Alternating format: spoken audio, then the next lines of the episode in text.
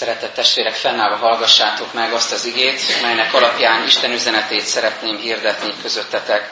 Meg van írva Péter apostol első levele negyedik részében a hetedik verssel kezdődően. Mindennek a vége pedig már közel van. Legyetek tehát bölcsek és józanok, hogy imádkozhassatok. Mindenek előtt legyetek kitartóak az egymás iránti szeretetben, mert a szeretet sok bűnt elfedez. Legyetek egymás iránt vendégszeretők zúgolódás nélkül. Amilyen lelki ajándékot kaptatok, úgy szolgáljatok azzal egymásnak, mint Isten sokféle kegyelmének jó sáfárai. Ha valaki prédikál, úgy mondja szavait, mint Isten igéit. Ha valaki szolgál, úgy szolgáljon, mint, akit, mint aki azt Istentől kapott erővel végzi, hogy mindenkor Isten dicsőítessék Jézus Krisztus által, aki a dicsőség és a hatalom örökkön örökké. Ámen. Foglaljunk helyet.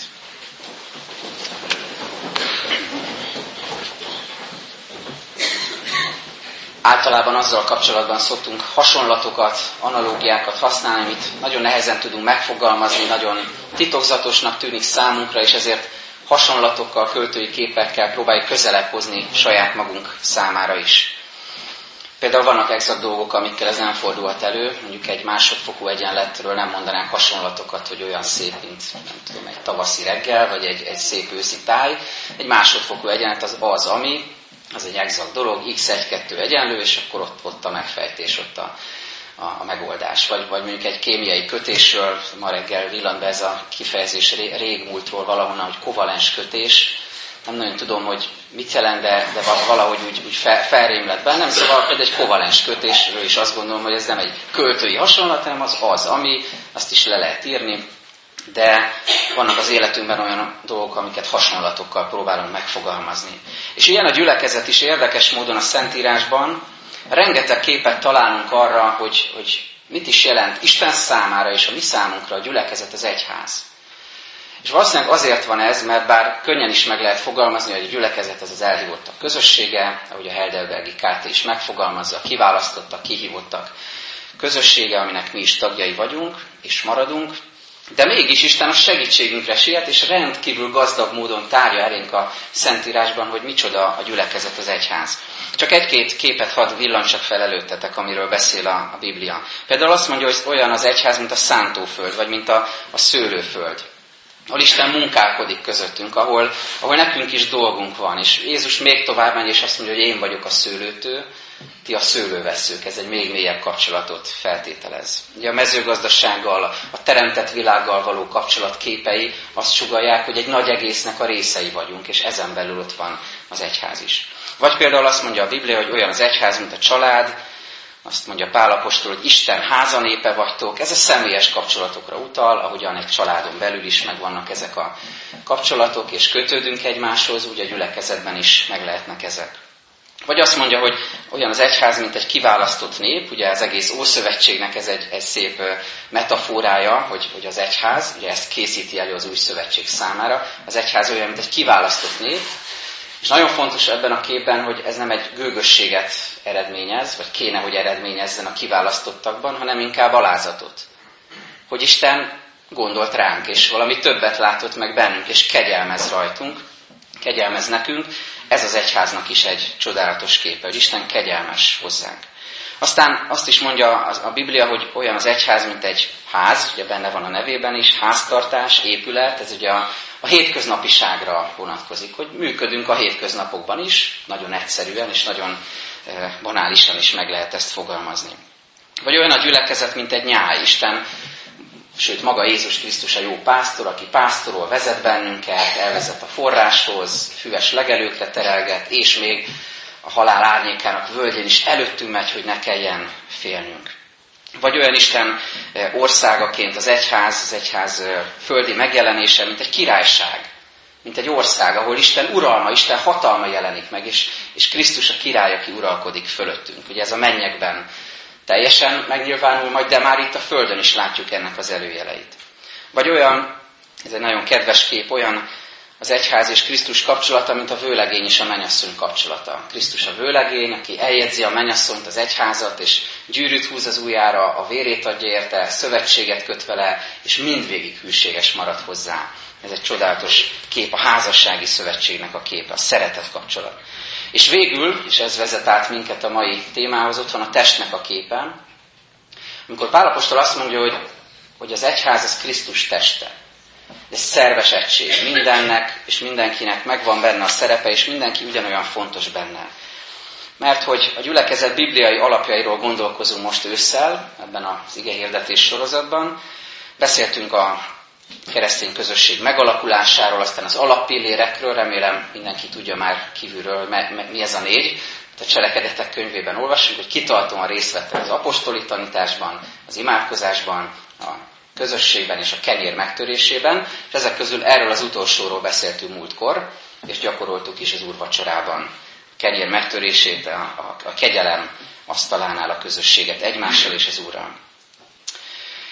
És ugye a testképét említettem, hogy Pál azt mondja, hogy, hogy az egyház az, az Krisztus teste, és gondoljatok erre, hogy most amikor a szolgálatról beszélgetünk ma, mert ez a mai témánk, akkor mennyire egyértelmű az, hogy, hogy amikor a, a, testrészeink működnek, amikor a testünk apró alkotó részei működnek, azokat nem kell minden pillanatban figyelmeztetni erre, hogy, hogy működjél, verjél már szívem, vagy vegyél levegőt tüdőn, vagy, vagy menjen, pumpálódjon a vér az ereimben a, a testem legtávolabbi pontjaira, vagy működjél már vesén. Nem kell így magunkat inteni, hogy, hogy működjenek a testrészeink, mert mindegyik tudja a dolgát mert életjeleket mutatunk. Ha egészséges ez a szervezet, akkor ez működik. Az él, lüktet és végrehajtja a feladatát.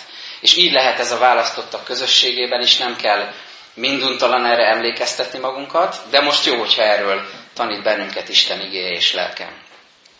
Néhány teológiai alapvetést szeretnék elmondani néhány gondolatban erről először az üzenet első felében, arra kérdése keresve a választ, hogy miért szolgálunk, a második felében pedig arra keressük a választ, hogy hogyan szolgálunk, milyen gyakorlati szempont és bibliai példa kapcsán.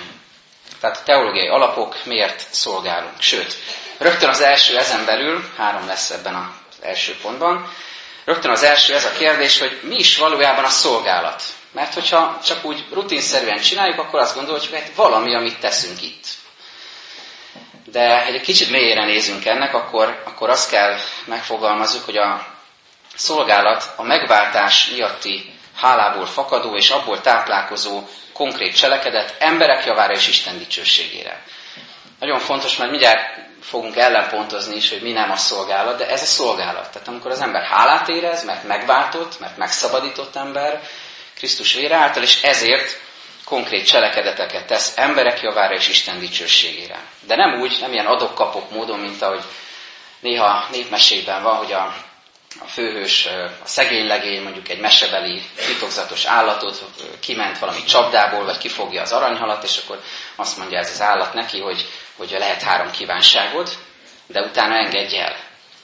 Azt figyeltem meg, hogy néha az Istennel való kapcsolatunkban van egy ilyen, ilyen adok, adok-veszek szemlélet, hogy Isten megszabadított, és akkor van három kívánsága, amiket én teljesítek, megteszek neki valamit egyszer, kétszer, háromszor, és egy idő után úgy érzem, hogy most már ki van egyenlítve, most már elég sokat tettem Istenért, most már békén hagyhatjuk egymást, kicsit erősen fogalmazva. De itt nem erről van szó, hanem egy élethosszig tartó programról. Ugye múltkor beszéltünk az úrvacsora kapcsán erről. Hogy el, milyen jó erre visszaemlékezni minden pillanatban az életünkben, hogy Krisztus mit tett értünk, és mi hálából ezért mi hogyan szolgálhatunk neki. Az alapillérekre utaltam, és, és ebből fakad a mi szolgálatunk, tehát a szolgálat, a kitartóan igét hallgató, az imádkozó, a közösséget gyakorló és az urvacsorával érő, vagyis a kegyelmet közösségben is megtapasztaló hívő embereknek a hálás cselekvése, sőt, hálás élete. Vagyis amikor megelevenedik a szolgálatunkon keresztül, rajtunk keresztül, hogy még olvasó emberek vagyunk, valaki erre ráismer, hogy nem csak hallgattad, hanem ez meg is látszik az életedben, hogy te imádkozó ember vagy, vagy hogy te közösséget gyakorló ember vagy, illetve hogy kegyelmet nyert ember vagy, mert te is veszed az úrvacsorát. A szolgálat tehát ezt jelenti, és nem valamilyen rutinszerű dolog, nem emberi elvárásoknak való megfelelés, nem ügybuzgóság, nem kényszeres cselekvés, nem emberi ötletelés, vannak, ma reggel is volt egy jó ötletem, csináljuk meg, mert ez az én ötletem. Vagy nem a saját akaratunk erőltetése. Én hadd csatoljam ide zárójelben egyik gyermekünk mondatát a közelmúltból, aki azt találta mondani, hogy felőlem azt csináltok, amit akarok. Hát ez a szemlélet, ez nagyon sokszor megjelenik, hogyha megfigyelitek a mi működésünkben, családban is, gyülekezetben is. Rátszólag úgy ráhagyjuk, hogy ezt csináltok, amit akarok. Tehát igazából azt szeretnénk, hogy az valósuljon meg, amit, amit mi szeretnénk. De nem, a szolgálat nem ezt jelenti, hanem valami olyasmit, amit János evangéliumában olvasunk. János 12-ben olvassuk, Mária ekkor elővette egy font drága, valódi nárdus olajat, megkente Jézus lábát, és hajával törölte meg. A ház pedig megtelt az olaj illatával. Látszólag ez egy elvont és egy nagyon misztikus történés. Valójában ez a szolgálat lényegét mutatja meg. Mit jelent szolgálni? Pontosan ezt, hogy valaki számára nagyon drága dolgot, az a nárdus olaj rendkívül drága volt. Számára nagyon drága dolgot rápazarol az Úrra, kiönti elé, és ennek az illata betölti az egész házat. Mert amikor magamért, vagy magam miatt szolgálok, amikor, amikor csak a saját akaratomat akarom nyomatni, az annak nem illata lesz, hanem izzadság szaga.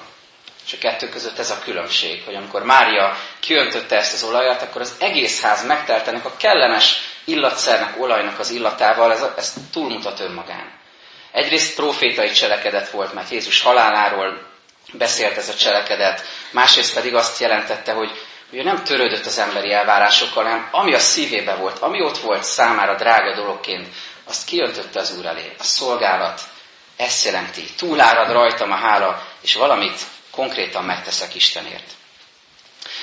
Ez volt tehát az első, az első üzenetem belül az első pont, hogy mi is a szolgálat, ez a hálás cselekvés. A második szó, amire figyeljünk, ez a sáfárság. A, az első korintusi levélben a következőt olvassuk a 12. részben. A kegyelmi ajándékok között ugyan különbségek vannak, de a lélek ugyanaz. Különbségek vannak a szolgálatokban is, de az Úr ugyanaz. És különbségek vannak az isteni erő megnyilvánulásaiban is, de Isten, aki mindezt véghez viszi mindenkiben, ugyanaz. A lélek megnyilvánulása pedig mindenkinek azért adatik, hogy használjon vele, és Péter így folytatja az ő levelében, negyedik részben, az első levélben, amilyen lelki ajándékot kaptatok, úgy szolgáljatok azzal egymásnak, mint Isten sokféle kegyelmének jó sáfárai. Olvastam egy-két modernebb fordítást, ahol némelyik így fordítja a sáfárt, hogy vagyonkezelő vagy intéző. De számunkra picit talán furcsa, vagy így visszariaszt bennünket a mai közélet néhány párhuzamos gondolatára utalva, hogy mi vagyonkezelő, hát ez egy olyan furcsa kifejezés, de valójában mégis a lényeget hordozza. És hogy ezt visszavetítjük arra, amit az apostol mond, mit jelent ez, hogy Istennek van vagyona, van egy hatalmas gazdagsága, mennyek országának minden kincse, amit szeretne elhelyezni bennünk, bennetek. Gondoljátok el ezt a képet, hogy ott van egy hatalmas kincses tár, egy hatalmas kincses kamra, és annak minden kincsét kiárasztja az Úr az őt szeretőkre. És az ott van a szívünkben, ott van a kezünkben, ott van a lehetőségeinkben, ott van a talentumainkban, a lelki ajándékainkban. Ilyen módon lehetünk az Isten vagyonának a kezelői, vagyis sáfárai, gazdálkodhatunk mindazzal, amit Isten elhelyezett az életünkben. És ahogyan én most ránézek erre a gyülekezetre, ez jut eszembe, hogy, hogy Isten ennél sokkal teljesebb módon rátekint a gyülekezetünkre, és azt mondja, hogy mekkora gazdagság van bennetek, nem anyagilag elsősorban. Mekkora gazdagság van ebben a közösségben, lelki értelemben. Mi mindent adtam már nektek. És, és hogyan tudtok vajon ezzel sáfárkodni? Hogyan tudtok gazdálkodni azzal, amit ajándékba adtam nektek? És ezen a ponton hadd említsem meg azt is, hogy ilyen hangsúlyjal is lehet ezt mondani, hogy azzal sáfárkodj, amit van, és ne azzal, amit nincs, vagy amiről csak álmodozol, hogy de jó lenne. Hanem azt kell megnézni, hogy éppen most mink van. Hogyha egy autód van, akkor hiába álmodozol arról, hogy de jó lenne, kis buszod lenne, akkor többeket tudnál szállítani. Ha autód van, akkor azt tudod megtankolni, és azzal tudsz embereket szállítani, vagy A-ból B-be eljutni. Felesleges azon morfondírozni, hogy, hogy hát de, de jó lenne, hogyha mondjuk több pénzem lenne, vagy nagyobb házam lenne, vagy két autóm lenne, vagy nem tudom én milyen lehetőségeim lennének. Abból kell kiindulni, ami most van. És ha arra rátekintesz Isten szemével, akkor meg fogod látni, hogy mi mindenre hív ez. Mennyi ajándékod van. Szolgálj vele, sáfárkodj vele. Tehát mi a szolgálat, erről beszélgettünk először, hogy a hálás cselekvés, a megváltás miatt, aztán a sárfárságról, és végül még az üzenet első felének harmadik pontjában arról, hogy mit jelent az egyetemes papság. Számomra ez most nagyon fontossá vált az utóbbi időben a szolgálat kapcsán. Figyeljétek meg, hogy beszél erről Péter apostol szintén az első levél második részében. Csak egy-két részlet ebből. Járuljatok ő mint élő kőhöz, amelyet az emberek megvetettek, azonban Isten előtt kiválasztott és drága, ti magatok is, mint élőkövek épüljetek fel lelki házzá, szent papságá, hogy lelki áldozatokat ajánljatok fel, amelyek kedvesek Istennek Jézus Krisztus által. Ti azonban választott nemzetség, királyi papság, szent nemzet vagytok, Isten tulajdonba vett népe, hogy hirdessétek nagy tetteit annak, aki a sötétségből az ő csodálatos világosságára hívott el titeket. Királyi papság vagytok. Ez az ige, hogy erre az igére épül a hitvallásaink tanítása is. A Heidelbergi Kárta is tanít erről 31-32. kérdés feleletek, ha valakinek van otthon kt a házi feladat, nézzük meg. Arról szól ez a tanítás, hogy Krisztusnak hármas tisztsége van ő. Proféta, főpap és király. Ez az ő felkentségének, Krisztus voltának a lényege. És az utána következő kérdés meg arról beszél, hogy oké, okay, hogy ez így van, de akkor ha te keresztény vagy, Krisztustól neveznek kereszténynek, akkor ez rád is vonatkozik, és ez a hármas tisztség a te életedben is megvan. Te is profétai tisztű vagy, vagyis hirdetheted az igét, főpapi, papi tisztű vagy, vagyis oda áldozhatod önmagadat Krisztusért, Istenért hálából, és királyi tisztséged van, királyként, hadvezérként küzdhetsz a gonosz ellen Isten segítségével. És ebből a középső volt ugye a papi tiszt. Nagyon fontos lenne újra megértenünk és megerősödnünk ebben a református keresztény identitásunkban, amiről az ige és a hitvallásaink is így tanítanak. Hogy egy gyülekezet az nem lelkész központú közösség. És ilyen módon a gyülekezet bármely életjelensége sem lelkész központú, hanem mindenkinek része van a szolgálatban, és ilyen módon szeretnénk erre hangsúlyt tenni a következő néhány hétben is, ahogy már erről beszéltünk korábban is, hogy szeretnénk az Isten tiszteletünk is tükrözni ezt. Hogyha nem csak a lelkész hangján szólalna meg Isten igéje, ha nem csak a lelkész hangján hallanátok imádságot. És ezért fontosnak tartjuk, hogy a közeljövőben, ahogy erről beszéltünk is, bevezessük, hogy a presbiter testvérek is első körben ebbe bekapcsolódnak. Azért, mert mindannyiunkat egy ilyenfajta papságra hív az Úr, hogy lelki áldozatokat ajánljunk fel neki, és szolgáljunk akár az Isten tiszteleten is. Ahogyan egyébként tettük már több ízben a nagypénteki pasi olvasás kapcsán, vagy a házaspárok megáldásánál az imádság szolgálatában. Az üzenet első felében tehát ezeket a teológiai alapokat próbáltuk lefektetni, és most menjünk tovább, hogy néhány gyakorlati szempont is előkerüljön, hogy hogyan érdemes szolgálni. Csak néhány villanásszerű gondolatot hadd hozzak elétek, és aztán egy-két konkrét szolgálatot is. Az első ilyen gondolat, hogy az egyház nem szolgáltató hely, hanem szolgáló közösség. Nekünk nem piackutatást kell végeznünk, nem marketing tevékenységet kell végeznünk, nem ilyen módon kell igényfelmérést végeznünk, hogy mire van igény, és ezt töltsük be, mert ez kell az embereknek. Jézus nem így hozta el az evangéliumot, hogy megkérdezgette őket, hogy mire van szükségetek, hanem az evangéliumot szólta, és az Isten akaratát hirdette nekik. És azt adta nekik, amire valójában szükségük volt, amire tényleg szükségük volt. Ez az első gondolat tehát, az egyház nem szolgáltatóház, hanem szolgálóház. A második, akkor érzed igazán magadénak a gyülekezetet, hogyha teszel érte valamit. Ha már megtapasztaltad annak az örömét, hogy csak egy nagyon apró dolgot megtettél a gyülekezetben valakiért, a közösségért, imádságban, adakozásban, konkrét cselekedetben, bármiben, akkor érzed, hogy, hogy ez a tiéd, magadénak érzed. A következő a nagyvonalúság a szolgálatban. Emlékeztek, amikor a hegyi beszédben azt mondja Jézus, hogy ha valaki egy mérföld útra kényszerít, akkor menj el vele kettőre. Ez ez a szolgálat nagy vonalúsága. Nem csak úgy éppen, hogy úgy vállamat vonogatva, számat húzva, úgy megteszem azt, úgy éppen, hogy amit kérnek tőlem, hanem tudom, tudom kiárasztani, mint Mária és a nárdus olajat, a szolgálatomat, a szívemet mások felé. A következő kifejezés, hogy kitartóan szolgáljunk. Azt mondja Pál, a szolgálatkészségben legyetek fáradhatatlanok. Régi ikás élményem jutott eszembe, amikor elmentünk egyszer fotelt vásárolni, és volt ott egy robot, amelyik tesztelte, hogy ez a fotel mennyit bír, és egész állónap dögönyözte a fotelt, tehát lehet, hogy látta már valaki, és volt egy számláló is, amire ki volt írva, hogy nem tudom, 2 millió 600 ezerszer nyomta már le a fotelt ez a robot, és ez mutat, demonstrálja, hogy bizony érdemes megvenni, mert ez, ez egy strapabíró, ez egy teherbíró e, fotel. És ez jutott eszembe, hogy vajon a mi számlálónk az, az meddig terjed? Vajon egy, kettő, három kedves cselekedet után, vagy egy-két-három jó szó után, amit a házastársunknak, a gyerekünknek mondtunk, vagy a gyülekezetben megtett egy-két-három cselekedetünk után nem fárad-e ki ez a számláló? Lesz-e rajta két millió, lesz-e rajta, vagy legalább tíz? Hogy, hogy le, lehessünk tényleg kitartóak és fáradhatatlanok a szolgálatkészségben, ahogy Jézus is kitartó és türelmes felénk.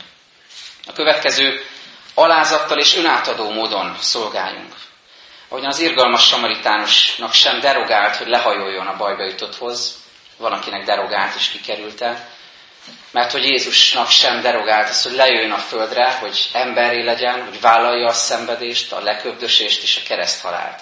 Ez a Krisztusi lelkület visz bennünket is egymáshoz közel, hogy alázattal és önátadó módon szolgáljunk. Aztán ne érdekből tegyük, amit teszünk. Azt mondja Pálapostól, nem azt keresem, ami a tietek, hanem titeket, magatokat kereslek. Amikor szolgálsz, ne azt nézd, hogy a másiktól mit remélhetsz cserébe, hanem azt nézd, hogy te mit tudsz adni. Ne azt keresd, ami benne van, amit ő esetleg adni tud neked, hanem amit te tudsz neki adni. Őt magát keresd. És végül ebben a felsorolásban az utolsó, hogy Isten dicsőségére szolgáljunk. Szintén Pál mondja az Efézus 6-ban, ne látszatra szolgáljatok, mint ha embereknek akarnátok tetszeni, hanem Krisztus szolgáiként cselekedjétek Isten akaratát. Lélekből jó akarattal szolgáljátok, mint az Úrnak, és nem mint embereknek. Láttuk tehát, hogy milyen felvillalásszerű gondolatokat hoz elénk a lélek a szolgálat kapcsán, és most hadd emeljek ki a sok-sok szolgálatból csak négyet, röviden, amik mostanában számomra is fontossá lettek. Az első, hogy hogyan is szolgálhatunk, vagy mivel a jelenlét a jelenlét szolgálata. Mint hogy ti most itt vagytok, jelen vagytok, ez a jelenlét szolgálata. Talán nem is gondoltok erre, ennek a dimenziójára, hogy ez mennyire fontos. Hogy nem csak magunk miatt jöttünk ma reggel. És nem csak azért, hogy az Úrral találkozzunk, hanem azért, hogy jelen legyünk egymás életében, valóságos kapcsolatokat építve. Lehet, hogy azt mondjátok, hogy ez a veszőparipám, mert ezt már többször hallottátok tőlem, a jelenlét szolgálatát, akkor szolgálatról volt szó, tehát, hogy valaki azt gondolja, hogy van a templom ajtón egy ilyen csipogó számláló, ami nézi, hogy hányan jöttünk be, és az ad egy jelzést a központba, és annak alapján kapunk fejkótát, de nem így van.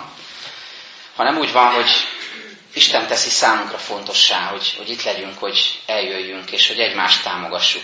Egy nagyon, nagyon kedves példát hozott elém az Úr. Kimentem pár napja futni a reptéren, és a napi adagom futok két kört. Tudom, nem olyan sok, és ne, ne vessetek ki, futok két kört, de most elhatároztam, hogy hármat fogok futni, még sose sikerült, és a második kör közben éreztem, hogy hát ez nem fog menni. És de arra jutottam, hogy hát úgyse látja senki, szépen hazamegyek, futottam két kört, de azért ott volt bennem a rossz érzés, hogy de én hármat akartam futni, milyen jó lett volna. És képzeljétek el, a második kör vége felé, eh, amikor már kezdtem feladni, akkor jött szembe kutyát sétáltatva egy kedves gyülekezeti tag, egy testvérünk. Semmi különös nem volt, köszöntünk, rámosolygott, és mentem tovább, és, és megmagyarázhatatlan módon erőt kaptam az, hogy fussak még egy kört. Na, ez az, amiről Isten igé is beszél, a jelenlét szolgálata. Amikor úgy vagy jelen a testvéred életében, hogy az, hogy az erőt ad, az inspirál. Ha nem lett volna ott, hazamegyek simán két kör után. De ott volt, ezért sikerült a harmadik.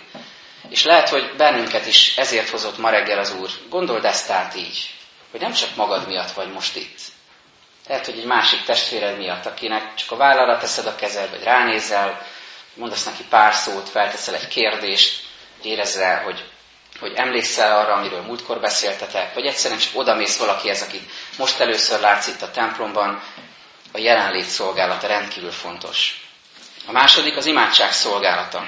Tegnap a Deáktéri templomban, evangélikus templomban, zsúfolt gyülekezetben voltunk együtt, Filip Jenszit hallgattuk, egy amerikai újságíró, teológus, keresztény tanító, és rendkívül építő volt őt hallgatni, és csak egy példát hozom ide az imádság kapcsán, az imádság szolgálata kapcsán, hogy valahol talán Indiába járt egyszer egy leprásokkal foglalkozó intézményben, ahol bement, és hogy beszélgetett az intézmény vezetővel, látott egy rendkívül szerencsétlen leprás asszonyt, akinek nem voltak meg az ujjai, bocsánat ezeket a megrázó képekért, de ez a lepra valósága, nem voltak meg az ujjai, nem voltak meg a, a lábán sem az ujja, két bumszli volt a lába helyén, az arca eltorzult volt, látszott, hogy nagyon meggyötörte a betegség, szinte az óra helyén be lehetett látni a feje belsejébe, szóval borzasztóan nézett ki, és, és, és, és amúgy is csak úgy tudott közlekedni, hogy a könyökével húzta magát valahogy a padlón, ilyen furcsa hernyószerű mozgással, és ahogy ott beszélgetett az intézmény vezetővel, Jensi ránézett, és, és látta a vezető, hogy meg van döbbenve, és azt mondta neki, hogy, hogy azt gondolt, hogy ő egy betegünk? Nem, ő egy munkatársunk. Hogyha bármilyen imakérésed van, fordulj hozzá.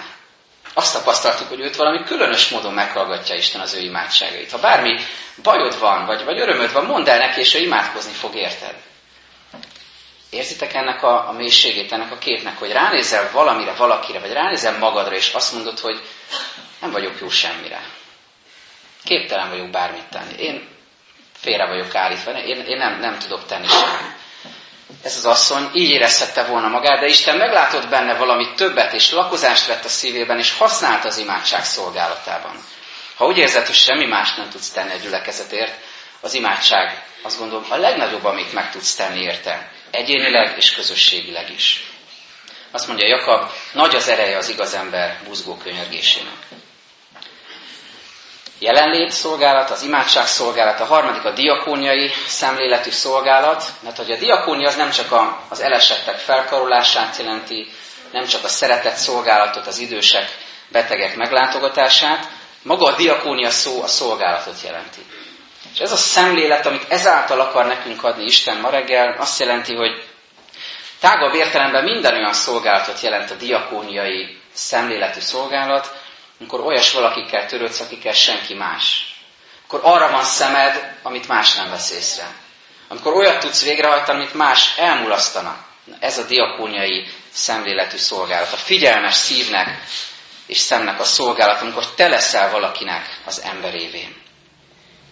És végül a negyedik ebben a sorban az, hogy a szolgálat az túlmutat a gyülekezet keretein. Mert hogy minket nem csak arra hív Isten, hogy itt a gyülekezetben tegyünk jót egymással, ez az első terepe a szolgálatnak, hanem arra is, hogy akárhol vagy, ott élj szolgáló lelkülettel.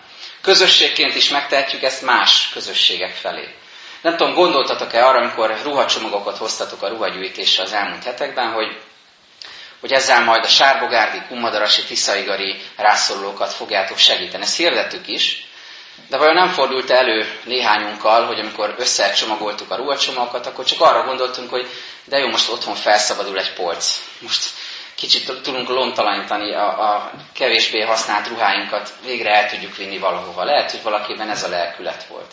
De olyan jó, amikor föl tud bennünk ébredni az, hogy ezzel segítünk másokon, ezzel jót tudunk tenni.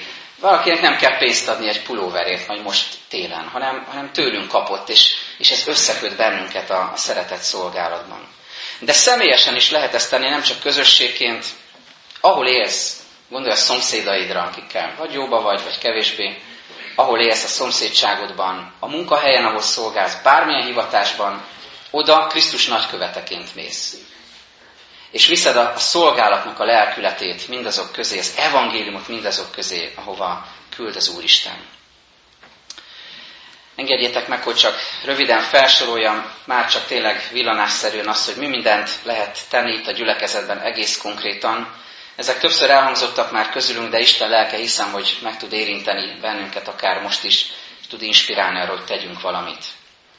Például hűséggel, álhatatossággal, az igeolvasásunkkal, az imádságunkkal, a bölcsességgel, nyitott szemmel járással, a jó észrevételekkel, buzdítással, intelmekkel, építőkritikával, csoportvezetéssel, hiszen egyre több bibliai közösségünk van, a gyerekmisszióban szolgálva, kihegyezve a gyerekek ceruzáit, vagy papírt, vagy egyéb anyagokat hozva, hogy tudjanak kézműveskedni. Vagy a diakóniában egymást felhívva telefonon, beszélgetve egymással, meglátogatva az időseket, szegényeket, képeslapot írva gyerekeknek, időseknek, autós szállítással, gyülekezeti tagok vagy áruk szállításában, az úrvacsorai háttérszolgálatban lehet segíteni, vagy zenei szolgálatban, gyülekezeti tagok fogadásában a templomajtónál, adakozásban, az iratterjesztési szolgálatban, az informatikai háttérben, az Isten tiszteletek felvételében, hírlevelek készítésében, és számos más módon, amikre még Isten inspirálhat bennünket, tudunk konkrétan cselekedni az Úrért. Hadd fejezzem be ezzel az igével, amit Jézus mond, és amelynek a lelkülete most bennünket is újra megragadhat és megújíthat a szolgálatban. Mert az emberfia sem azért jött, hogy neki szolgáljanak, hanem hogy ő szolgáljon, és életét adja váltságul sokakért. Így legyen. Amen. Csöndesedjünk el, és először magunkban imádkozzunk.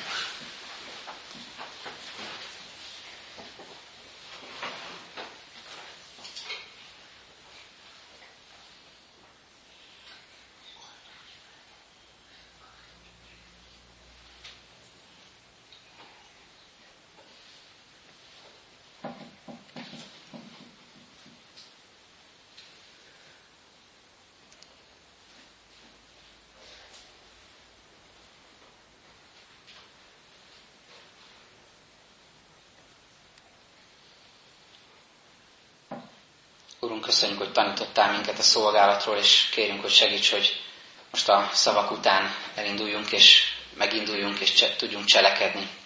Indítsd meg a kezünket, a lábunkat egymás felé, indíts el bennünket az úton, és segíts megcselekedni, amit megértettünk szavadból.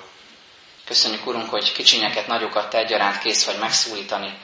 Köszönjük most is a körünkben, gyülekezetünkben lévő legkisebbeket, gyermekeket, hálát adunk újra Vince életéért, és hálát adunk Nelly néni életéért is, aki 102 évet kapott már tőled, és kérünk, hogy az ő szívét is te tartsd meg melletted a te követésedben.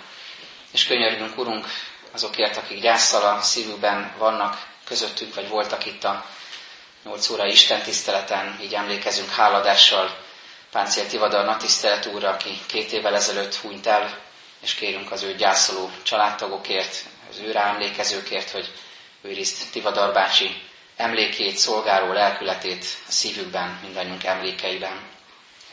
És kérünk, hogy Te forrasz egybe bennünket a közösségeinkben, családban, gyülekezetben és nemzetünkben, és enged, hogy ezzel a tőled kapott szolgáló lelkülettel éljük az életünket. Amen